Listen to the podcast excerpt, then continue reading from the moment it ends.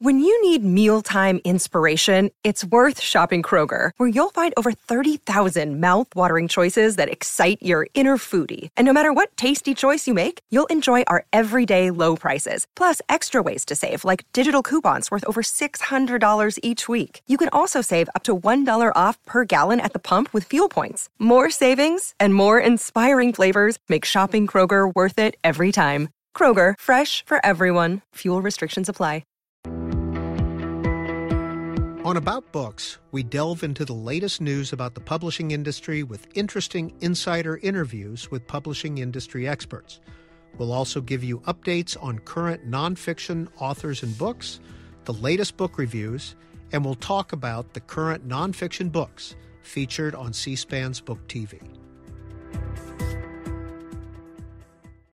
We are here because books have been questioned, challenged, and banned at record rates this school year. And there are students watching from near and far. In fact, I've brought some of them with me as support in notes that they have given to me. Administrators have made hasty decisions. School board members have jumped to conclusions based on out of context excerpts, and librarians scrambled to play catch up to fight for our students' rights. When books are removed, communities lose the voice that that book represents. Measuring the damage of lost voices is daunting and longitudinal. We can measure the soaring rates of mental health disorders in adolescents. Many can directly correlate the teen mental health crisis to feelings of discontent, loneliness, and a lack of belonging. These are exactly the feelings that arise when we believe we are alone in what we are experiencing, and these feelings can be especially brutal and, and isolating in adolescence. The ability to learn about and appreciate the diversity of the human experience, perspective, and opinions is crucial to gaining a sense of belonging. We can gain this ability through our access to books and other resources. This is why a singular reaction to a book should never result in the immediate removal of a resource, but instead be the basis for a conversation to understand the purpose of a library and the support and resources that librarians offer. And that was Samantha Hull, a school librarian in Lancaster County, Pennsylvania, discussing her perspective on book bans in schools. That was from a recent congressional hearing. And in this edition of the About Books program and podcast, we're looking specifically at the issue of book bans. Who's instigating them? What books are being flagged and why? And what exactly is the goal of banning books? Joining us now is the American Library Association's Deborah Caldwell Stone. Ms. Caldwell Stone, what are some of the issues that you work on and what is your position there? Well, I'm director of ALA's Office for Intellectual Freedom, and our mission is to broadly defend the right to read for everyone who uses libraries in the United States. Uh, so we work with individual librarians on defending the place of books on the shelf uh, we also keep track of censorship attempts in public libraries and school libraries across the country. We collect data on an annual basis, which becomes the, uh, the uh, data that feeds into our most challenged books list every year, which you may be familiar with.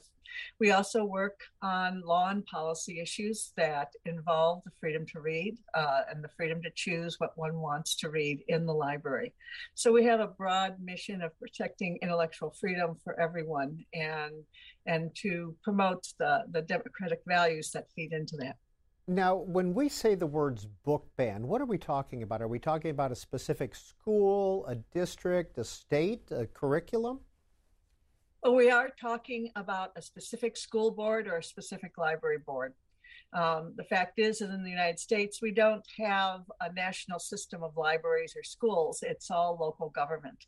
And so it's a decision by a local government agency to stop providing access to a book because of the ideas or opinions expressed in that book. Uh, and given the First Amendment applies to every government agency, we find that censorship wrong and we fight against it. Um, librarians acquire books for the benefit of the community. They follow policy in doing that. It's not arbitrary or capricious.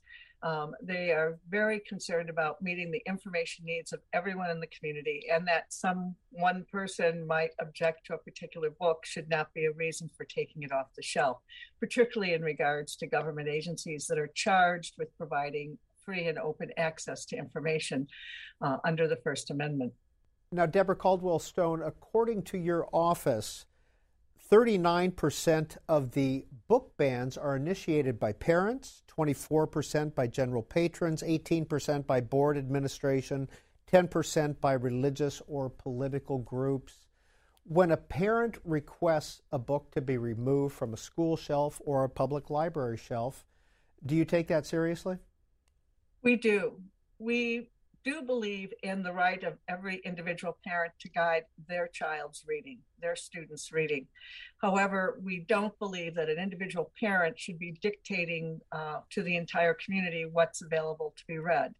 Um, we live in diverse communities. Uh, we have diverse identities, diverse interests. Not every book is going to suit every reader in the library, whether it's a school library or public library.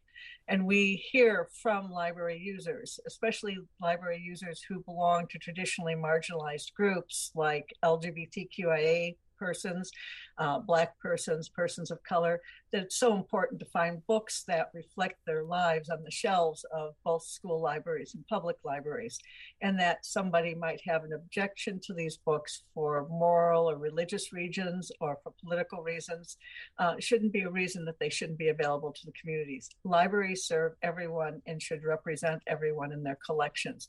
And a government agency shouldn't be making decisions on some single person's moral or religious objections to a book to take it away from the community as a whole.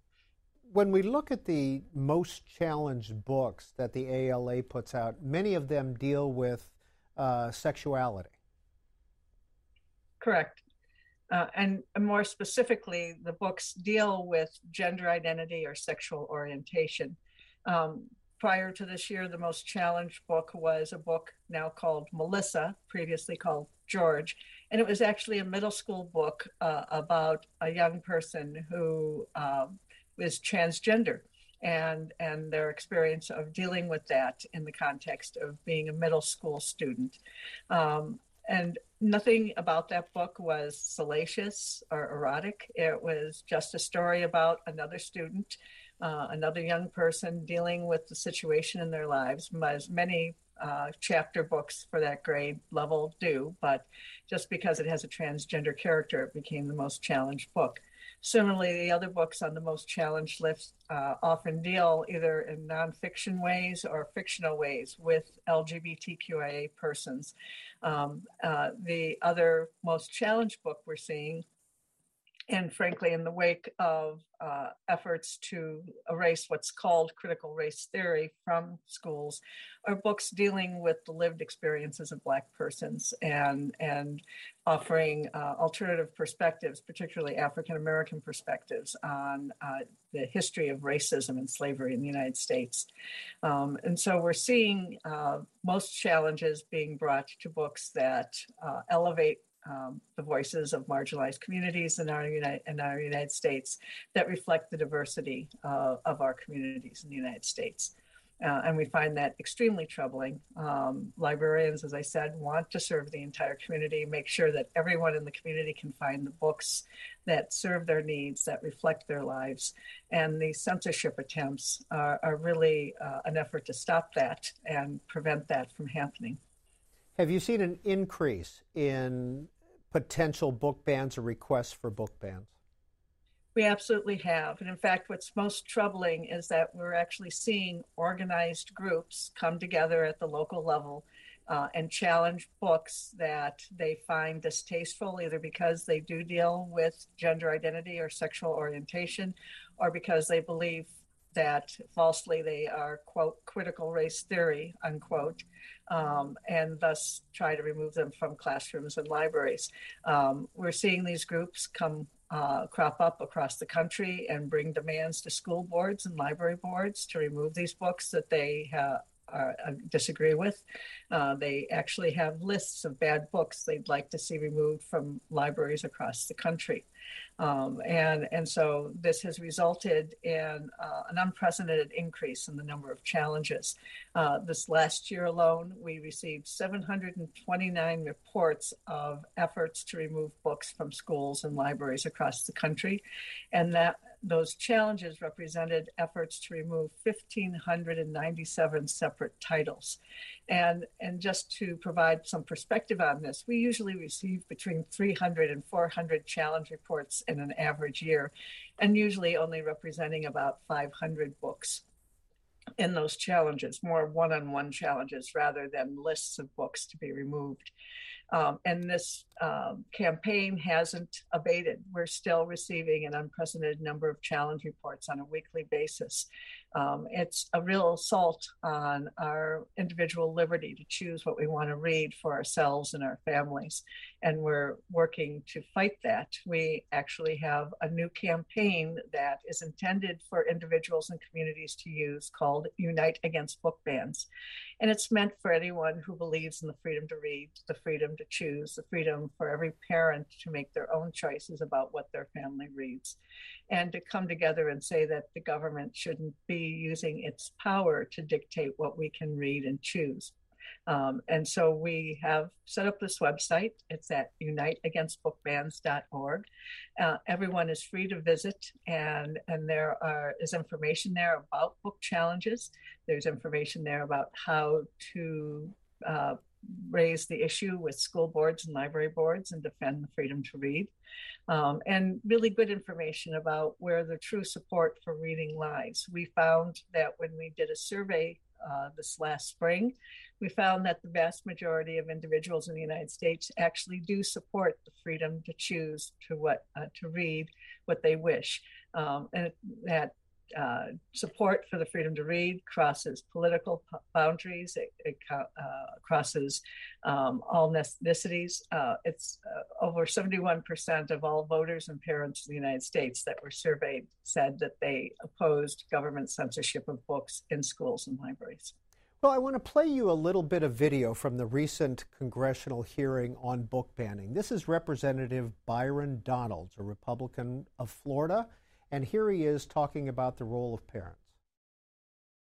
I wrote legislation about providing people who live within a county the ability to review all material, whether it's classroom or library material, and that all taxpayers, whether they are parents or live in a, reside in the county, should have an ability to review that material and examine it because they're the ones that pay for it. So if the body politic, the parents that live in a community, decide that they find material objectionable, and they go to the elected their elected representatives who have authority over the school district and they vote to remove material wouldn't you say that is the appropriate way a representative democracy is supposed to work better question here's the better question should parents have the ability to have their voices heard about material that they think should be in front of their children, whether it is mandatory or whether it is optional? Do you think parents should have that ability to voice their opinions? Yes, absolutely. As I said in my statement, and they do have that right. The books that are being banned are a majority of the books from library, which are complete choice. They are not the books in our curriculum or required reading. You absolutely have a say in what your child should be able to read, but they're no longer coming to us, the professionals, the Ms. experts. Berg, I got one question. I Wait, I'd like oh, to no, answer, I, finish I, my answer. The gentleman has the time. I got, the gentleman. I got 45 seconds, so I got to like. Parents have a I say. focus this in. They don't have a say for Ms. every Bridget, other you're- parent. in you'll get a county. chance. I would It's not his say time. I would not say that parents have the right to say for other parents. What I am saying is, do parents or a large part of the community at large have an ability to lobby or engage with their elected officials on the local level to decide what's in the room? I would say the answer to that is yes. Deborah Caldwell Stone, what's your reaction to that exchange? Um, I absolutely support the librarian or educator who is responding to that. You know, certainly there are already tools in place for any parent who is concerned about what their child reads in schools or even in public libraries. Uh, librarians are anxious to work with parents to guide young readers to the books that the parents believe are appropriate for the family for whatever reason. And schools already have policies in place that allow parents to opt their child out of reading assignments or even co- complete curriculum assignments um, if they don't feel it's a good fit for their child. What I find objectionable is the idea that uh, a loud voice, uh, a vocal minority, can go to a school board and deny access to information for the entire community. Um, using the idea that, well, taxpayers pay for it means that well, what about the taxpayers who happen to want books that deal with topics that others find problematic or controversial? It simply doesn't work that way. School boards and library boards, we entrust them to exercise broad discretion to hire professionals, education professionals, library professionals who are trained in uh, child development, reading skills, literacy skills, to select books according to the criteria they set out that meet the information needs of the students in the community, that meet the information needs of the community as a whole in the case of a public library. And that choice should remain with the individual reader. Uh, once those books are on the shelf, once those books are chosen, you know, it is a choice. No one has to pick up those books and read them, but having that book available to certain members of the community may be life saving. We hear over and over again from adolescents that being able to find books about gender identity and sexual identity on their uh, library shelf can be so helpful to them, but helpful to their mental health, can even be life saving.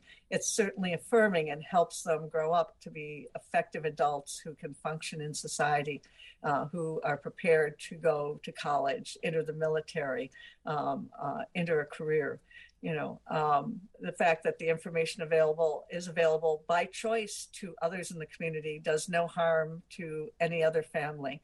Um, and as I said, librarians are anxious to identify and acquire the materials that would serve the information needs of families uh, of all kinds. And, and they should work with their librarians. It's a false dichotomy to say that. Um, oh, we have to supervise what library professionals are doing. They are professionals. They are trained to do what they are supposed to do, which is to meet the information needs of everyone in the community. And I do mean everyone. Uh, it shouldn't be subject to a heckler's veto um, or a narrow, uh, loud voice who may have moral or political objections to some material when others in the community so clearly want to read that book.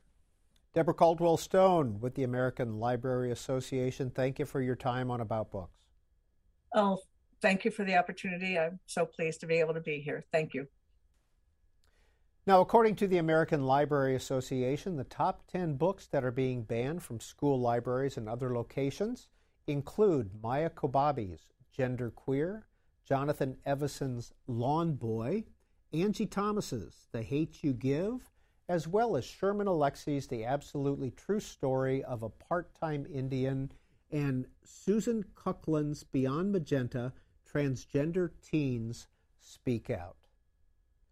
Well, here's a little bit more video from that recent congressional hearing on banning books. It's Representative Jim Jordan, a Republican of Ohio, and he's talking with Jonathan Pidluzny of the American Council of Trustees and Alumni. And, and when it comes to, you know, elementary or you know primary primary education that that's that's about what's appropriate for kids that's that's a different debate than college campuses adults free speech is that right absolutely, right. So I think it's perfectly reasonable for K 12 to ask are these resources well tailored to our educational objectives? And so you can never remove a book for, uh, to restrict access to political ideas or social perspectives, right? Uh-huh. Uh, however, and this is from Justice Blackmun writing in uh, in PICO, First Amendment principles would allow a school board to refuse to make a book available to students because it contains offensive language or because it is psychologically or intellectually inappropriate for the age group, or even perhaps because the ideas it advances are manifestly inimical to the public welfare. Yeah, because moms and dads don't like that. That's a different, that's a different animal. And now joining us on About Books is Tiffany Justice. She's with a group called Moms for Liberty. First off, Mrs. Justice, what is your group? We are a nonprofit grassroots organization of parents across the country, and our mission is to unify, educate, and empower parents to defend their parental rights at all levels of government. And when you say all levels of government, does that include checking and monitoring what books are in school libraries? Sure, because we have government schools. Have you ever recommended a book being removed from a library? Um, I personally haven't recommended a, a, book be removed from the library, but if I was still sitting on school board, which I did here in Florida from 2016 to 2020, I'm a mom of four children who attend public school ages 17 through 10. If I had been aware of the books that were in these libraries, and I wasn't, uh, but I would have, than actually asked for many of these books to be removed because I do not believe that they are appropriate for the age groups in which they're being presented. And is this more of an age group thing for you than it is uh, a political ideology? Yeah, I don't really think politics belong in this conversation at all. What we're seeing is some very sexually explicit graphic material that has made its way into our classrooms and our, our campuses and our school libraries. And I think parents would like to know a couple things, including how did those books get there and what processes and procedures are there to, to stop that from happening again. There must be accountability here for what children are being taught and exposed to in school. And does that begin with electing the school board? Yeah, absolutely. I mean, I, I, love local control and I love serving on school board. It was a wonderful opportunity. And I think it's important that every community have that conversation about what's being taught in the schools and how people feel about it in the community. And every voice can be heard. Um, you know, th- there are situations where moms may have a concern about a book, and, and maybe that concern, as it is, kind of reasoned out, it doesn't hold water. But the truth of the matter is that parents have the ability and the right to ask questions about their children's education. It's the fundamental rights of parents to direct the upbringing of their children. Well, one of the witnesses, Mrs. Justice, at the recent congressional hearing on book banning was Mindy Freeman. She's a Philadelphia area mother, and she was talking about her trans daughter. I want to get your response to what she had to say. Lily also happens to be a female of trans experience. She is proud to be trans, and we are proud of her. Being able to be visible for others and seeing herself in the books she reads is so very important. I want to be clear. If there is one soundbite to arise from my appearance here today, let it be this one. No book made my child become transgender any more than a book could have turned her eyes from brown to blue. Let me tell you a little bit about Lily's journey.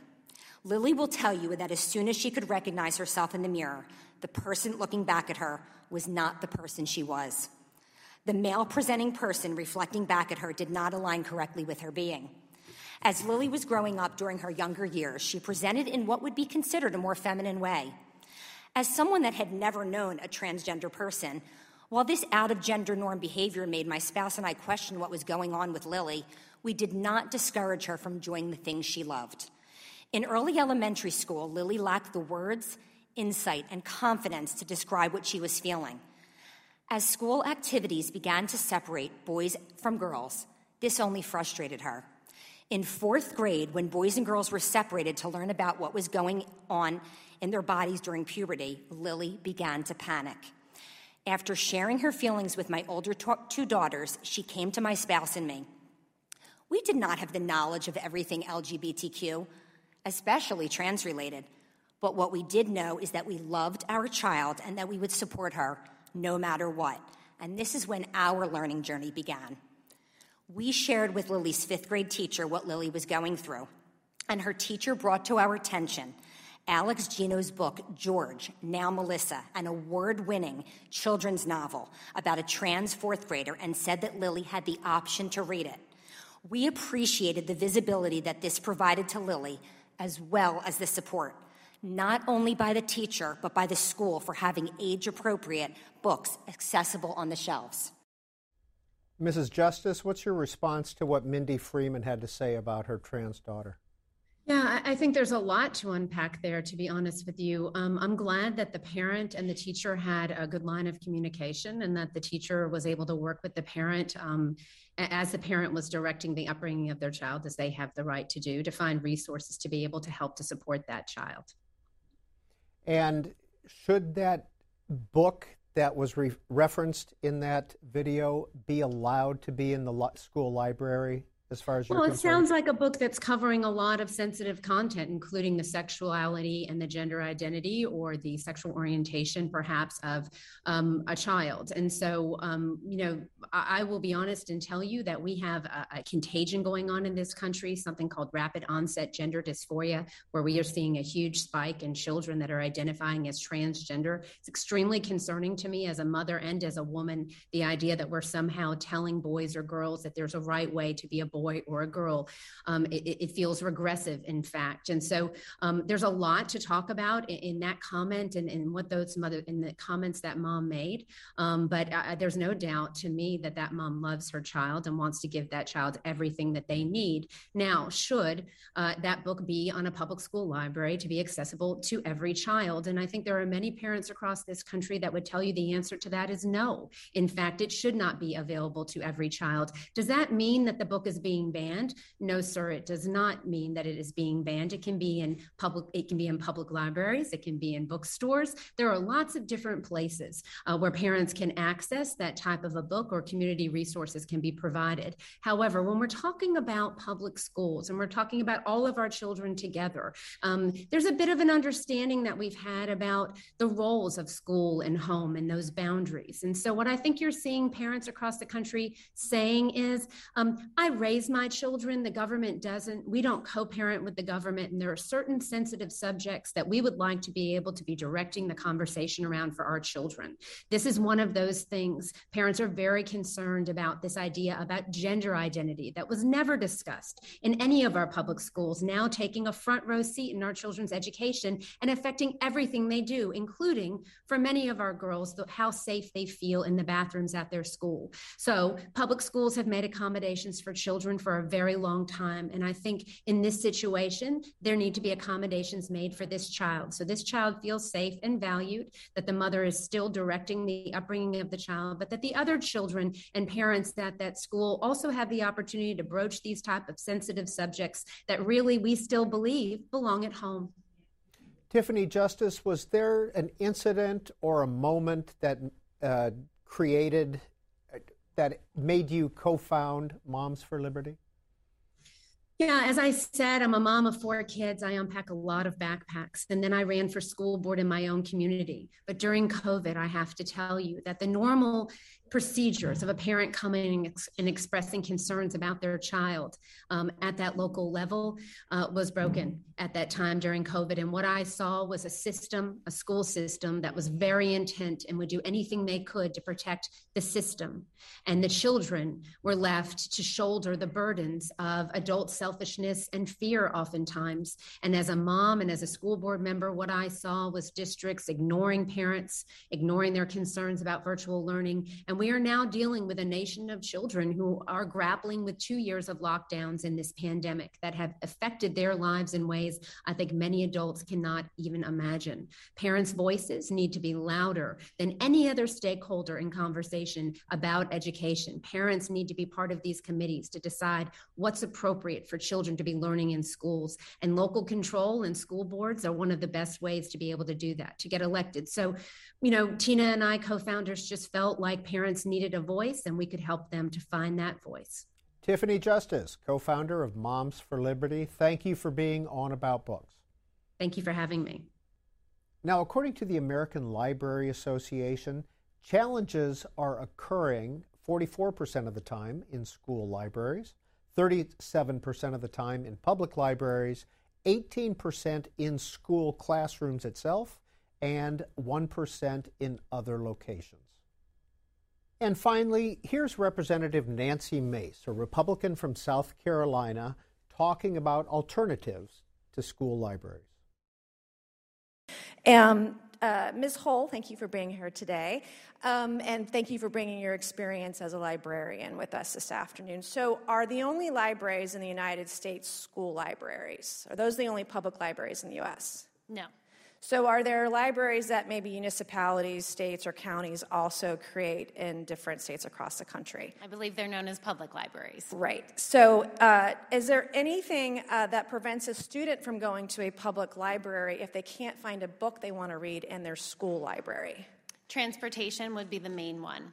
Okay, so if um, are there any other are they allowed to go to a public library or students allowed to go to a public library or only school libraries if they have transportation? That would be a parent decision. Okay. Are there other places where students or parents can get books? Maybe a bookstore, like a physical bookstore, like a Barnes and Noble bookstore?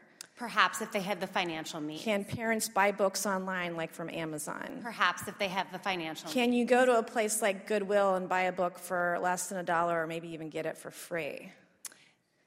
Goodwill's selection is certainly not as expansive as those curated or other bookstores. Um, so is so what you're saying is there's more than one opportunity for a student or a parent to get a book to their kid's liking. It's not just they're not only limited to public schools. They can get a book from a lot of different places, even a coffee shop if they wanted to, right? Yes. And we want to show you the map by PEN America of where book bans have been taking place, especially in school districts. You can see that Texas has had 713 bans in 16 different districts. Pennsylvania, Florida, Oklahoma, and Texas are some of the states that have had the most bans in specific school districts. And this has been About Books, a podcast and program produced by C SPAN's Book TV.